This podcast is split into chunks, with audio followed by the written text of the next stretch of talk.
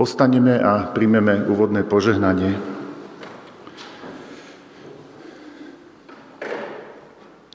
Nech nám všetkým hľadaným a hľadajúcim, nachádzajúcim aj nájdeným, ďalekým aj blízkym, trojediný Boh udeví milosť a požehnanie.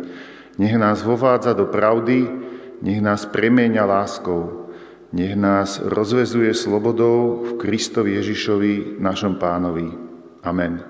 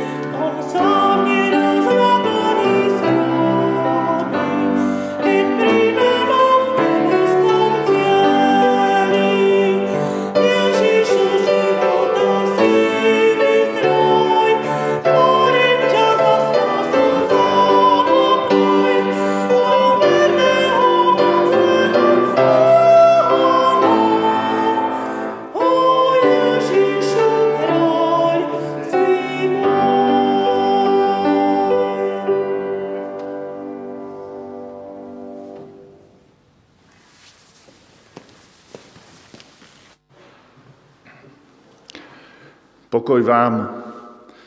Pozdravujem vás z kostola Cirky Bratskej na Cukrovej a vítam vás na dnešných nedelných bohoslužbách. Posledný týždeň zažívame také uvoľňovanie opatrení, žijeme, žije sa nám možno už pomerne ľahšie. Deti nastupujú do školy, obchody, reštaurácie sa nám otvárajú pomaly, veľa ľudí sa už dalo zaočkovať, rodiny, priatelia sa začínajú stretávať, starí rodičia môžu vidieť konečne svojich vnúkov a vnúčky. A včera sme videli napríklad aj niekoľko svadieb, čo je také pozitívne znamenie. Čo nám v tejto dobe chýbalo, alebo na čo sa tešíme po korone? Pomohol som si niekoľkými výrokmi ľudí na Facebooku, kde bola takáto diskusia. Takže vyberám. Napríklad vystískať vnuka. Zažiť šteklenie v bruchu počas plánovania letnej dovolenky. Ísť len tak s niekým von a bez rúška. Mne chýbajú veľké veci. Škola, škôlka, aktivity, ľudia, bezprostrednosť, kľud a ticho na prácu, kamaráti, malí aj veľkí, rodina, ihrisko, mesto, proste všetko. Nechýba ticho. Čo chýba nám? Naučili sme sa žiť bez plánovania budúcnosti. Nevieme, čo bude o týždeň, mesiac, budúci školský rok. Tak veľmi by sme chceli mať nejaké oporné body v budúcnosti. Nemáme to však vo svojich rukách. Možno podobné pocity mali aj učeníci, keď ich učiteľ stal z mŕtvych a zrazu ostali sami. Doho ich viedol a zrazu nemali žiadny pevný bod. Keď sa im zjavil Kristus, zrazu boli všetci pozbudení, vedeli, čo majú robiť. Niekedy možno aj my máme pochybnosti a potrebujeme sa dotýkať Kristových rán po ukrižovaní. Nakoniec učeníci prijali dar Ducha Svetého, ktorý je tu tento raz už medzi nami, rovnaký ako pred dvomi tisícmi rokmi, tak aj teraz. A o tomto príbehu budeme dnes počuť v kázni Petra Kučeru, ktorá je taká v cykle voľnejších tém po Veľkej noci.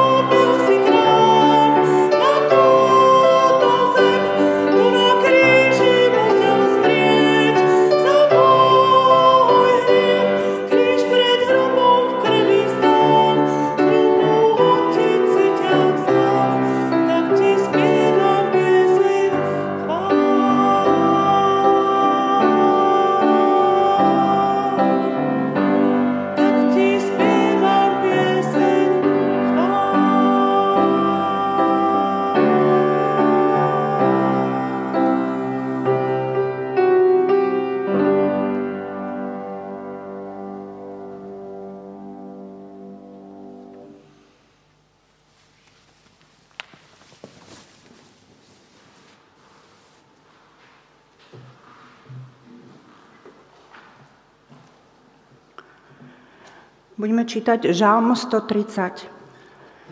Z hlbín volám k Tebe, hospodin. Putnická pieseň. Z hlbín volám k Tebe, hospodin. Pane, počuj môj hlas, kiež Tvoje ucho pozorne vypočuje hlas môjho stýchania. Ak si budeš, hospodin, v pamäti uchovávať neprávosti, Pane, kto obstojí? Ty však máš moc odpúšťať, aby cítili bázeň pred Tebou. Čakám na hospodina. Moja duša čaká na jeho slovo. Moja duša čaká na pána viac ako strážcovia na ráno, viac ako strážcovia na ráno. Izrael, čakaj na hospodina, lebo od hospodina je milosť a od neho je plné vykúpenie. On vykúpi Izrael zo všetkých jeho neprávostí.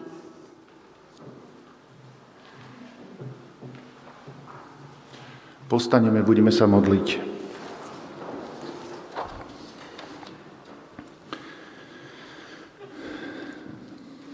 Kriste kráľu, si rovnaký včera, dnes a budeš aj zajtra. Vidíme ťa, ako stojíš pri nás, ale nechávaš nás kráčať samých. Odpovedáš na naše modlitby, alebo niekedy si aj ticho. Otváraš nám na našej ceste dvere, ale niektoré aj zatváraš. Pozývaš nás do vzťahu s Tebou, ale aj do vzťahov s druhými. Pane, zistujeme možno viac ako inokedy, že nemáme nič vo svojich rukách. Že naše ruky sú prázdne, ale srdce túži po Tebe. A tak príď aj dnes medzi nás, buď tu prítomný svojim duchom a hovor ku nám cez slova, piesne, modlitby.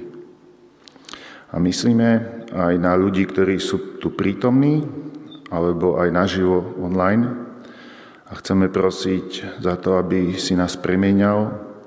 Prosíme ťa, aby si nám ukazoval cestu, kaďa máme ísť.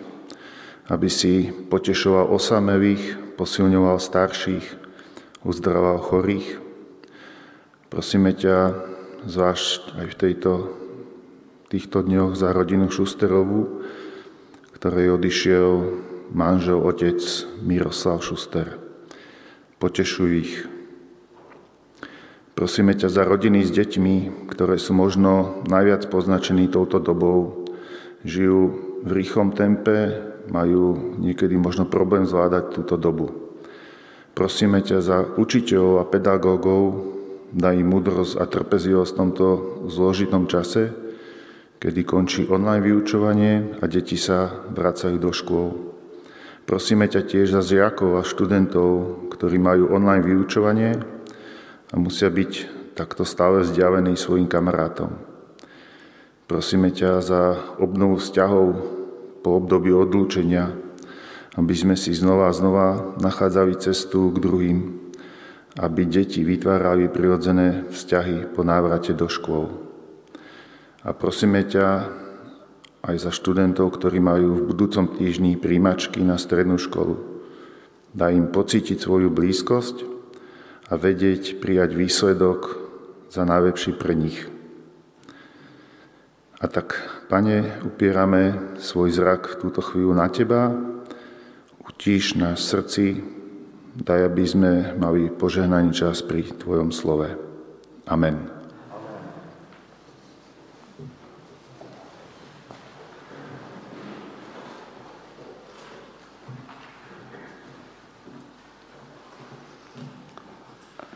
Budeme čítať Evangelium podľa Jána, kapitola 20, verš 19-31. Zjavenie Ježiša učeníkom. Večer, v ten istý prvý deň po sobote, keď boli učeníci zo strachu pred Židmi za zavretými dverami, prišiel Ježiš, stal si doprostred a povedal im, pokoj vám. Keď to povedal, ukázal im ruky a bok. Učeníci sa zaradovali, keď videli pána. Ježiš im znova povedal, pokoj vám, ako mňa poslal Otec, tak ja posielam vás. A keď to povedal, dýchol na nich a povedal im, príjmite Ducha Svetého. Tým, ktorým odpustíte hriechy, budú im odpustené, tým, ktorým zadržíte, budú zadržané. Ježiš a Tomáš. Tomáš, jeden z dvanástich, nazývaný Didymos, nebol s nimi, keď prišiel Ježiš. Ostatní učeníci mu teda povedali, videli sme pána, ale on im odpovedal, pokiaľ neuvidím na jeho rukách stopy po klincoch, ak nevložím prst do rán po klincoch a nevložím svoju ruku do jeho boku, neuverím. Po 8 dňoch boli učeníci zasa vnútri a Tomáš bol s nimi. Hoci dvere boli zatvorené, Ježiš prišiel, postavil sa do stredu a povedal, pokoj vám. Potom povedal Tomášovi, daj si sem prst a pozri si moje ruky. Daj sem ruku a vlož ju do môjho boku. A nebuď neveriaci, ale veriaci. Tomáš mu odpovedal, pán môj a boh môj. Ježiš mu povedal, uveril si, pretože si ma videl. Blahoslovení, ktorí nevideli a uverili. Zámer a záver knihy. Ježiš urobil pred očami svojich učeníkov ešte mnoho ďalších znamení, ktoré nie sú zapísané v tejto knihe. No, tieto sú zapísané preto, aby ste verili, že Ježiš je Mesiáš, Boží syn a aby ste vierou mali život v jeho mene.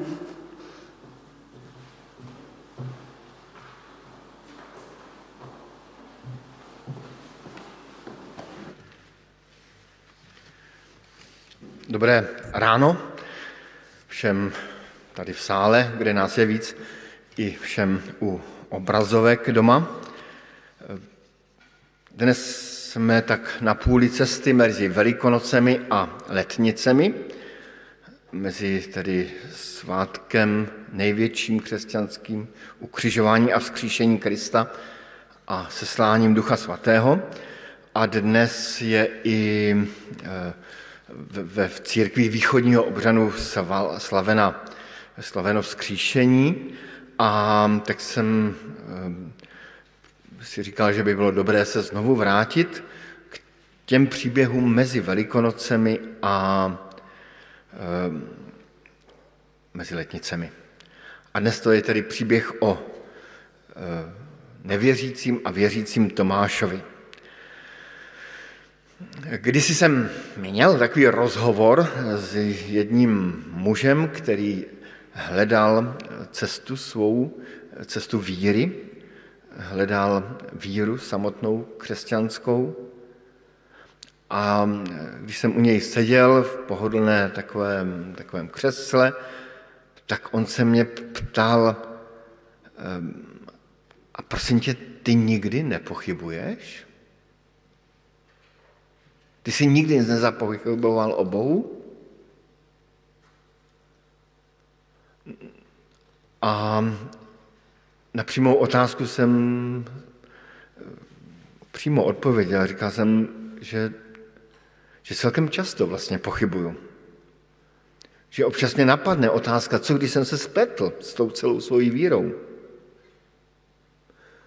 Někdy, když se modlím a podívám se k nebi, tak mě někdy napadne otázka, je tam Bůh? Někdy, když ke mně přijde nějaká zpráva, třeba nějaká smutná zpráva o nějaké hodně těžké životní události, tak si kolikrát dávám otázku, je vůbec živý Bůh? Je teda opravdu ten Bůh dobrý? Přiznám se, že ten večer jsem byl vyloženě znepokojen svými vlastními otázkami a tou první otázkou toho muže, který tu víru hledal. A za týden jsem se setkal se svým kamarádem, eh, misionářem, eh, nejlepším misionářem mého života, snad můžu říct i jeho jméno, Dick Sechler, třeba nás poslouchá z Ameriky. A to byl takový muž, takový velmi moudrý, jemný, decentní, s dlouhým vousem, takového prorockého prorockého výrazu nebo prorocké tváře a takového bytostného reformovaného vyznání. Já jsem mu říkal, ty Diku, prosím tě, ty jsi nikdy nepochyboval? Ty jsi vždycky věřil stoprocentně? A jeho odpověď mě dodnes fascinuje. S takovým klidným pokojem se na mě podíval a řekl, absolutely tedy vždycky stoprocentně věřil, Nikdy ho nenapadla ani stín pochybnosti. A tak to máme srovnání dvou lidí a i v Bibli máme eh, srovnání podobně, podobných lidí. Byl tady Tomáš, který říkal, dokud neuvidím Krista, tváří tvář neuvěřím. A byl tu Jan, o kterém čteme v Janové evangeliu, že uviděl a uvěřil. Uviděl prázdný hrob a uvěřil. Sice mu to taky chviličku trvalo, bylo tam něco malinko, to jsme si říkali letos o Velikonocích, ale uviděl a uvěřil.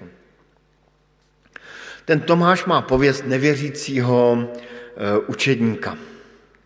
A přiznávám, že mi vždycky bylo Tomáše tak trochu líto, protože dostal takový nečestný titul, nevěřící Tomáš. Používají to i nevěřící lidé, když jsou někomu říct, že jako stále pochybuje, tak ty jsi takový nevěřící Tomáš. Když čteme ty evangelia, vidíme, že úplně všichni učedníci, snad kromě toho Jana, pochybovali. Vždycky mě fascinuje ta událost po tom skříšení, jak učedníci zasedají a, a vůbec nevěří těm emotivním ženám, který tam co si jako na ně vykřikují, prostě učeníci zasedají, tak jako muži často zasedají a třeba těm ženám, které přináší dobrou zprávu, moc nevěří. Všichni pochybovali a on Tomáš um, měl problém s tím, že byl úplně poslední, kdo se nesetkal s Kristem, nebo jeden z posledních. Tomáš měl zřejmě zvídavou povahu. To znamená, že neskrýval své pochybnosti a dával pochybnostem volný průchod. A díky nim dával zřejmě i dobré otázky, které otevíraly dveře velkým slovům. Jednu z nich máme v písmu zaznamenanou, když pán Ježíš říká učeníků, víte, kam jdu? Cestu znáte? Tak Tomáš dává otázku, pane, nevíme, kam jdeš. A jak bychom mohli znát cestu? A na to Kristus odpovídá, jak odpovídá? Eh, asi odpovídáte správně určitě a vy u obrazek jste si určitě taky odpověděli správně, že pán Ježíš říká, já jsem ta cesta, pravda i život. Kdyby nebylo Tomáše, který měl takové jakési pochybnosti, tak by nebylo ani toto krásné vyznání. Já jsem ta cesta, pravda i život. A v tom příštím oddílu taky čteme krásné vyznání toho Tomáše, kdy říká Pán můj a Bůh můj. Um, profesor Smolík, již dávno zemřelý eh, znalec starého zákona, poznamenal k Tomášovi tuto větu a mi se líbí. Pochyboval, abychom my nemuseli pochybovat. Jako kdyby předpochyboval naše pochybnosti. Pán Bůh nás ale vede k tomu, abychom nepochybovali, ale věřili. E, to bych rád potrhl. E, dnes se hodně mluví o pochybnostech, o tom, jak jsou důležité a správné. Ale Bible jasně říká, až nekompromisně, bez víry není možné se líbit Bohu. Tedy bez rozhodnutí důvěřovat něčemu, co se nám zdá eh, důvěryhodné, není možné se Pánu Bohu líbit. Proto se ptá Kristus a poštola Petra, proč si pochyboval? Proto připomíná učedníkům a ptá se jich, proč máte malou víru? A naopak oceňuje víru pohanského setníka, který za ním přišel, aby uzdravil jeho dítě. A pán Ježíš říká, tak velikou víru jsem nenalezl ani v Izraeli, který oceňuje pohana, že on věřil a, a pán Ježíš si toho cení. A i toho Tomáše Kristus napomíná a říká mu, nebuď věřící, teda naopak, přestaň být nevěřící, ale začni věřit. Nebuď nevěřící, ale věřící. Ten příběh Tomáše končí takovou bytostnou vírou, vírou, hlubokou vírou, která se zřejmě ani nepotřebovala dotknout, dotknout Krista. Vidí a vyznává, pán můj a Bůh můj. Tedy Bible si velice cení víru. I v běžném životě je ztráta důvěry obrovský problém. Když zákazník přestane věřit firmě, od které odebírá zboží, tak ta firma má velký problém, ztratila důvěru. Když si manželé navzájem přestanou věřit, nastává velký problém. To je to nejtěsivější, že si manželé, když si manželé nevěří. Když pacient přestane věřit svému lékaři, je problém jak u pacienta, tak i u lékaře. Když člověk přestává důvěřovat Pánu Bohu, je to vždycky vážná záležitost. Dovedu si představit, že to musí být Pánu Bohu velmi líto, když mu jeho děti nevěří.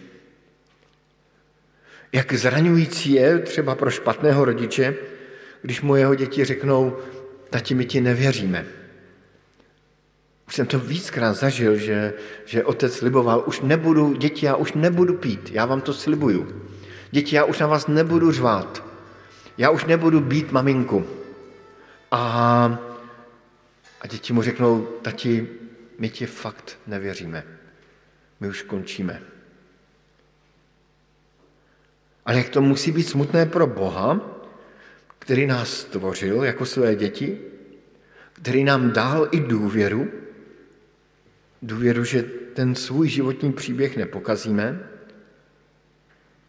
a my jsme ho pokazili a ještě navíc mu nevěříme. Přesto má písmo pochopení pro, s pochybujícími, s těmi, kdo pochybují, kdo, kdo si nejsou tak jako jistí. Zřejmě k víře vede cesta vratkými uličkami pochybností. Víra ze své podstaty v sobě obsahuje prvek přemáhání pochybností.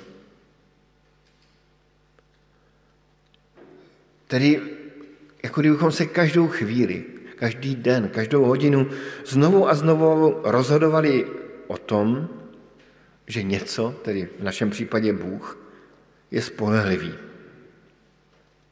I to apoštol Pavel hezky říká v 2. Korinským, říká, víra není vidění. Chodíme vírou, ne tím, co vidíme. Tedy víra není hmatatelná a super ověřitelná jistota. Víra je vždycky jen víra.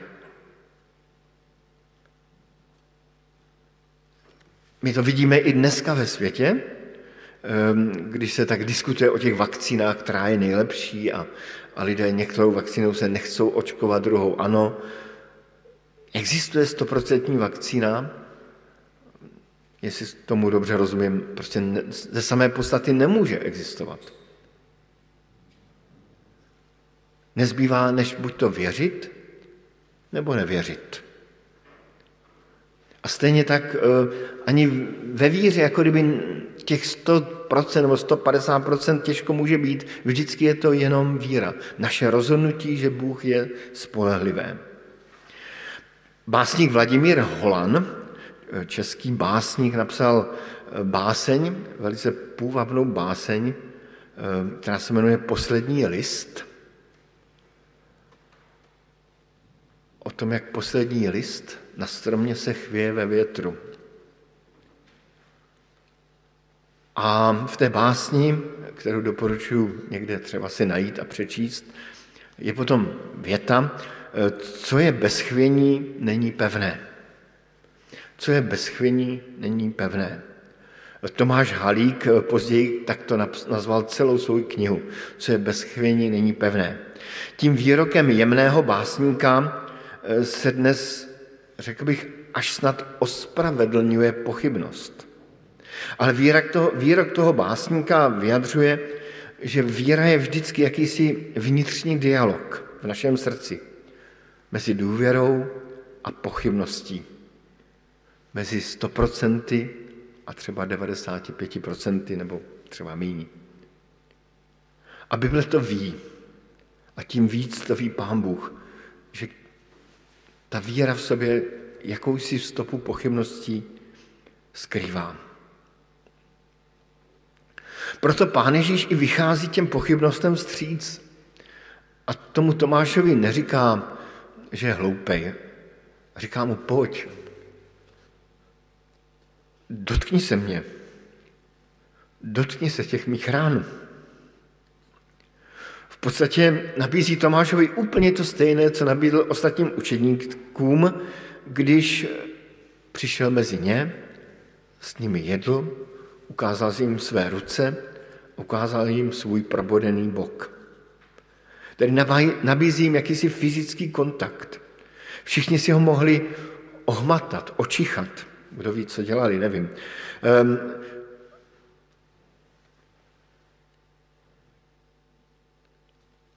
Jiný příběh z Bible taky vypráví o těch pochybnostech. Vzpomeňme si na toho tatínka, který chtěl také po Kristu uzdravení syna. A Kristus se ho zeptal, věříš?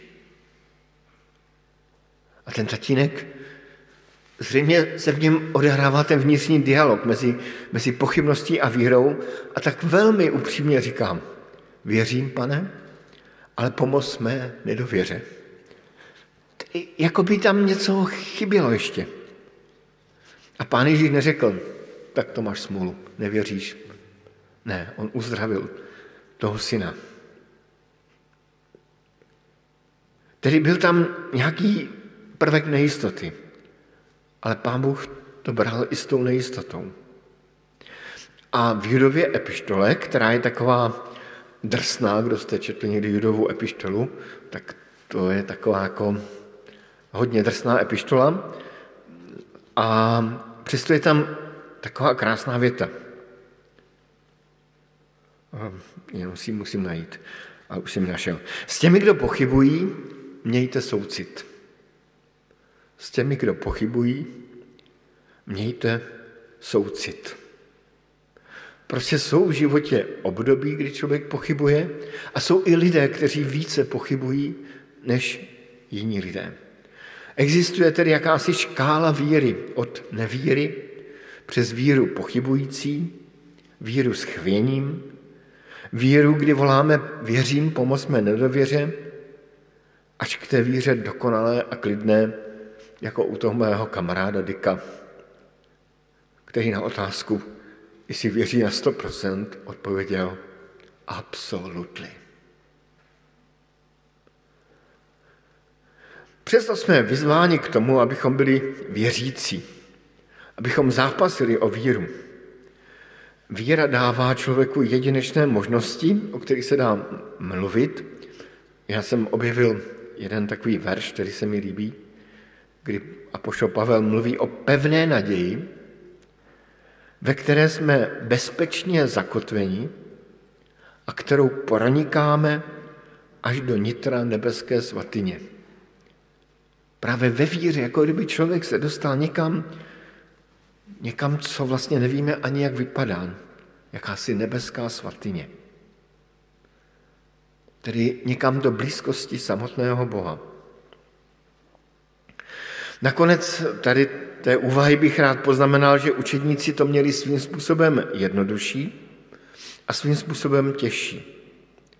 Jednodušší v tom, že Krista fyzicky viděli, jedli s ním, a těžší, těžší v tom, že se se Kristovým skříšením museli nějak vyrovnat. Což taky nebylo jednoduché. Dokonce zpočátku si mysleli, že to je duch, ten, kdo s nimi je. Proto pán Ježíš s nimi jedl.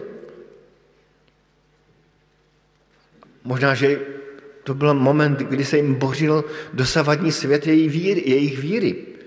Protože oni počítají, že Kristus bude ten, kdo vysvobodí politicky Izrael. A najednou Kristus zemřel, teď zase žije. Musel to být pro ně opravdu strašně zmatují, zmatečná situace. My dneska jsme už zase v jiné situaci, kdy už tomu rozumíme asi lépe než učeníci v tu chvíli, když se sešli s Kristem. Naše víra je tedy zcela jiná. I když jsme se nesetkali s Kristem tváří v tvář. I když je potřeba jenom bokem poznamenat, že jakoby v každé generaci křesťanů se objevuje někdo, kdo se s Kristem setkal. S tváří v tvář. Připomínám, že v té první generaci křesťanů to byl Pavel, apoštol, který říkal, že se s Kristem sešel v tváří v tvář, snad někde před tím Damaškem. Z té nedávné doby připomínám pozorovnou postavu indického misionáře Sadhu Sundhar Singha, který právě když hledal Boha, uviděl Krista.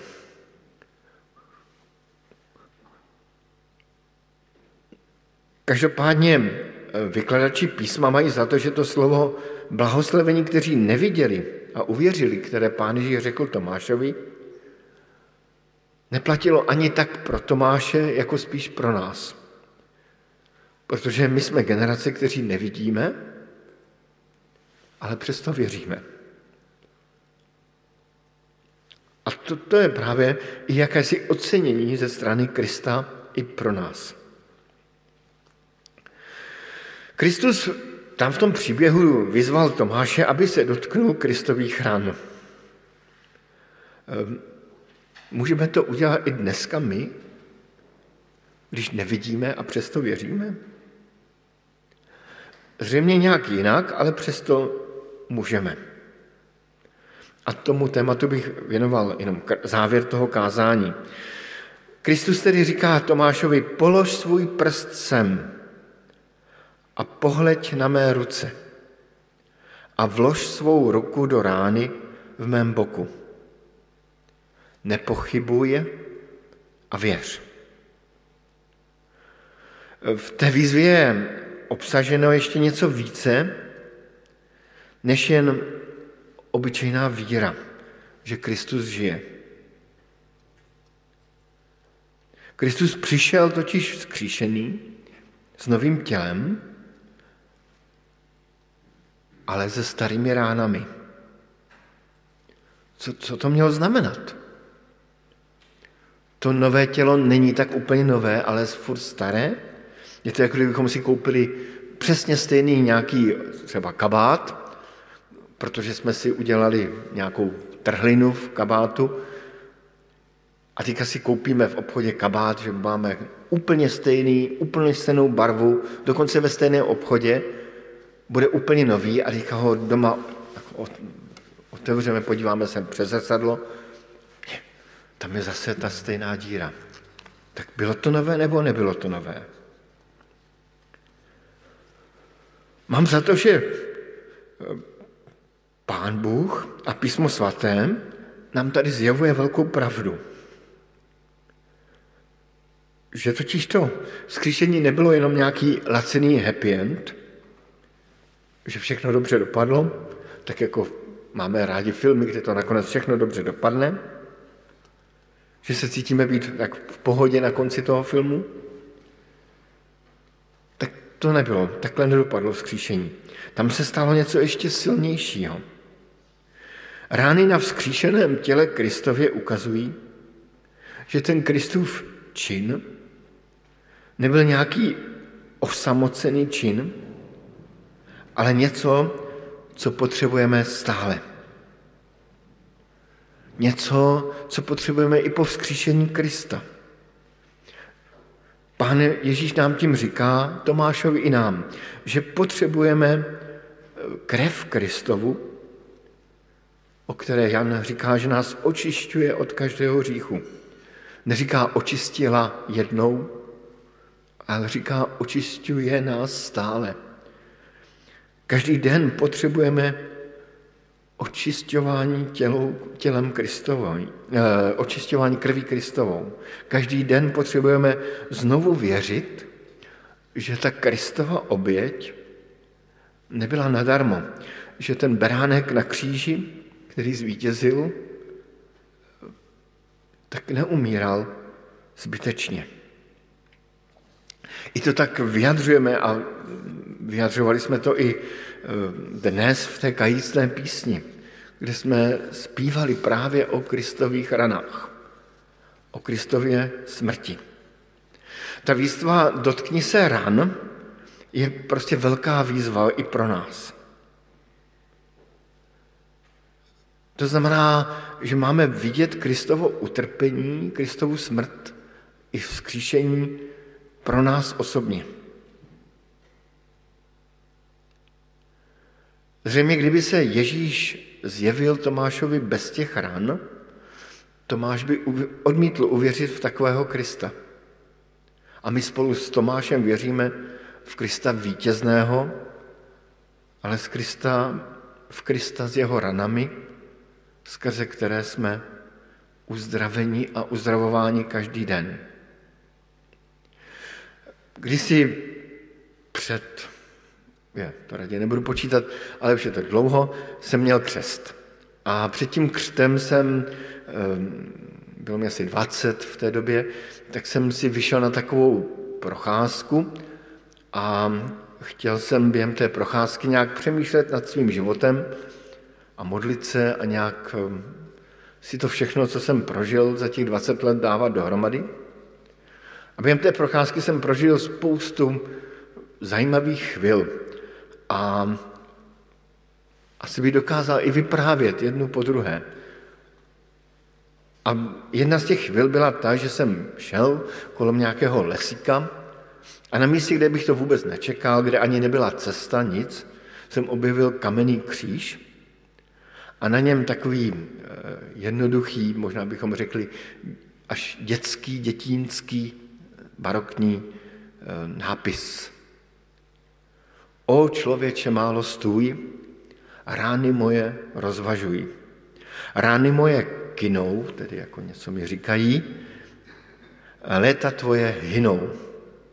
Přijde smrt a soud tobě nastane. Kam se tvoje duše dostane?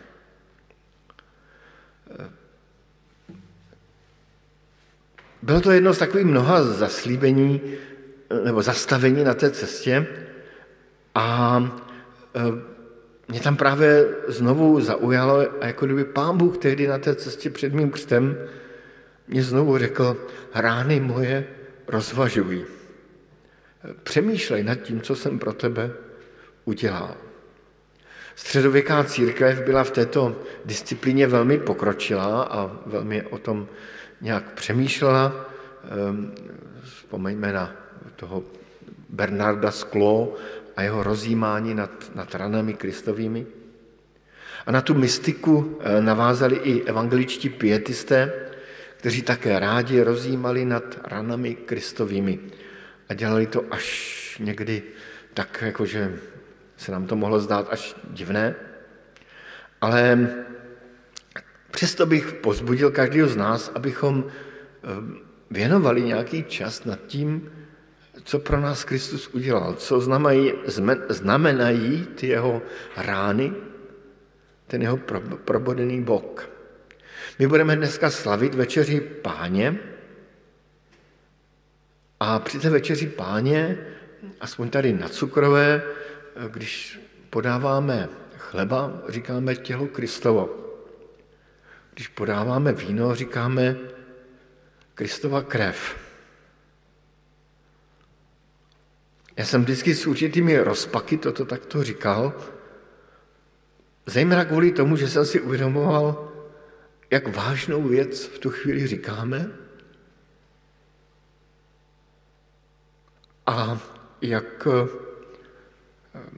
vážné věci se dotýkáme. Tak přeji sobě i nám, aby, abychom se těch věcí opravdu dotýkali a abychom byli těmi věřícími, abychom se připojili k těm, o kterých Pán Ježíš řekl, blahoslavení ti, kteří neviděli, my jsme neviděli a uvěřili, kteří i v té večeři páně uvidí něco mnohem víc, než jenom chleba a víno, než pouhý symbol. Amen.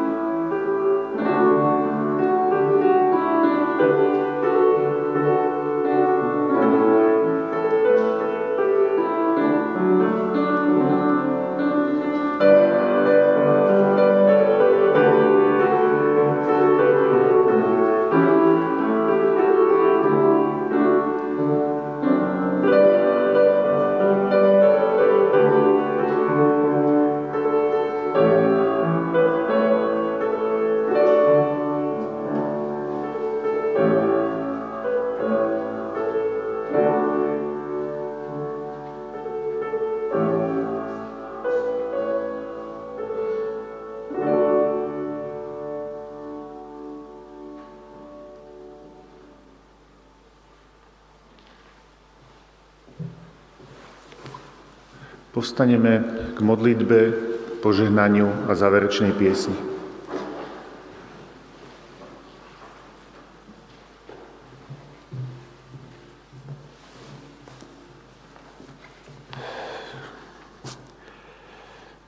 Ďakujem ti, Pane Ježišu, za Tvoje slovo, ktoré hovorí ku každému osobne, aj do môjho života.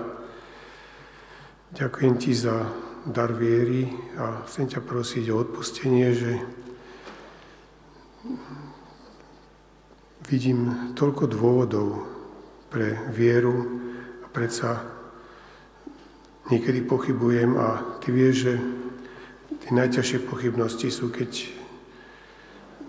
nevieme nájsť odpoveď, prečo sa niečo smutné, tragické stalo, ale Chceme veriť tomu, že Ty máš všetko o svojich rukách a všetko svojim časom naplníš a nahradíš všetky straty a všetky bolesti a smutky odchodov našich drahých. A ja Ti chcem ďakovať za vieru, ktorú môžeme prežívať uprostred tohto sveta, v ktorom je veľa pochybností, veľa relatívnych pravd. A ja ti vyznávam, že hoci sa nemôžeme dotýkať tvojich rán, ale cítim tvoju prítomnosť a vyznávam, že nemôžem bez teba žiť, že ty si môj pán, môj Boh, ako to vyznal aj Tomáš. Chcem ti ďakovať aj za všetkých poctivých pochybovačov, s ktorými si možno nevieme nájsť spoločnú reč, ale ty pracuješ aj v ich životoch a ja ťa veľmi prosím, aby si sa ich dotýkal. Tak ako každý potrebuje, lebo ty vieš, čo je v našom srdci, vieš, čo potrebujeme a ako máš moc e, to aj zmeniť, tak ti ďakujem za vieru darovanú aj tú, ktorú ešte budeme vidieť aj v životoch našich drahých. Nech je Tvoje meno oslavené a chcem Ti ďakovať za Tvoju svetú obeť, za Tvoj kríž, za Tvoje rany, ktoré sú mojou, našou záchranou na spasenie, na dar väčšného života. Ďakujem Ti. Amen. Amen.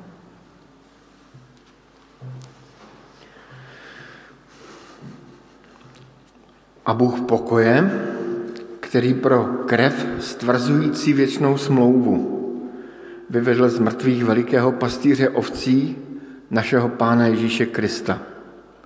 Nechť vás posílí ve všem dobrém, abyste plnili jeho vůli. On v nás působí to, co se mu líbí skrze Ježíše Krista. Jemu buď sláva na věky věků. Amen.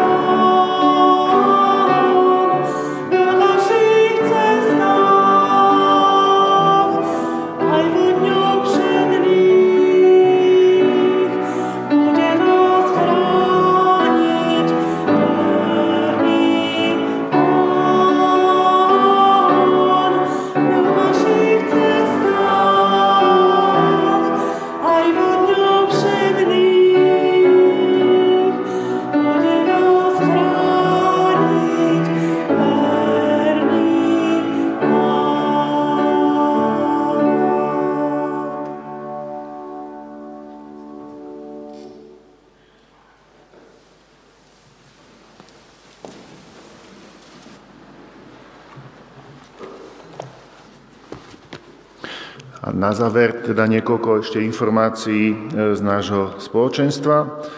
Ako býva zvykom, tak aj dnes si pozrieme jeden videopozdrav a tento raz budú rodina Štefančíkovcov. Pozdravujeme všetkých. Tešíme sa, že aj my sa môžeme pridať k videopozdravom. Je to už vyše roka, čo začala korona, Takto na jar pred rokom som ostal s chalami doma. A škola, školky boli zatvorené, tak sme si užívali dni. Boli to náročné, ale zároveň krásne dni.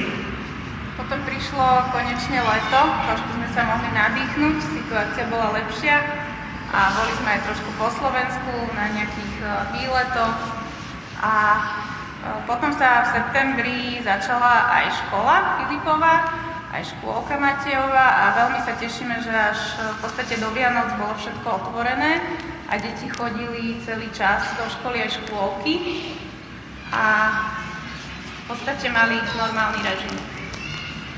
Potom, keď po novom roku sa opäť všetko zatvorilo, tak sme si vyskúšali aj online školu, a tešíme sa, že tá online škola skončila a že opäť škola funguje normálne, aj škôlka a že deti chodia. Dúfame, že to vydrží čo najdlhšie a tešíme sa, že sa situácia zlepšuje.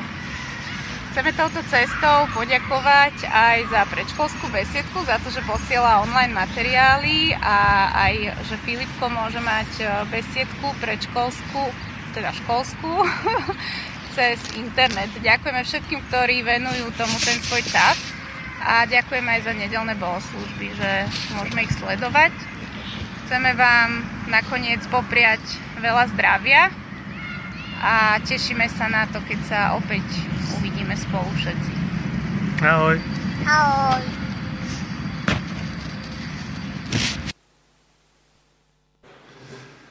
Tak sme radi, že môžeme byť aj takto s našimi rodinami. Dnes večer budeme pokračovať e, pravdenou diskusiou ku kázni, čiže o 19. hodine na Zume. E, budúcu nedelu budú bohoslužby tak ako aj dnes o 10. hodine a stále ich vysielame aj naživo na Facebooku. Ak máte záujem zúčastniť sa bohoslužieb osobne, nahlaste sa telefonicky alebo e-mailom do kancelárie zboru. E, momentálne využívame tie pravidla, ktoré nám dovolujú sa takto stretávať v nejakom obmedzenom počte ľudí, takže preto sa snažíme dodržiavať tie opatrenia. A ak sa pravidlá zmenia, tak potom vás budeme informovať aj o tejto zmene mailom alebo na webovej stránke. Informácie e, o všetkých stretnutiach nášho spoločenstva nájdete tiež na našej stránke www.cbba.sk. Eh, možno viete, eh, včera v noci zomrel brat Miroslav Šuster. Ďaká Bohu za jeho život a myslíme a prosíme na modlitbách za sestru Marienku i celú ich rodinu. Pravidelne býva aj finančná zbierka aj počas tohto online obdobia, takže môžete prispieť aj takouto formou. Ďakujeme za všetky príspevky. A prajem vám už teraz požehnanú nedelu. Po skončení tohto zhromaždenia e, na linku na Zoome, ktorý je rovnaký ako je nedela večer, respektíve tie stredy, ktoré boli, tak sa môžete potom prihlásiť na večeru pánovu, ktorú za nejakých 10 minút pripravíme a budeme vysielať odtiaľto. Čiže na Zoome, na, linke, na linku, ktorý je v nedelu večer rovnaký.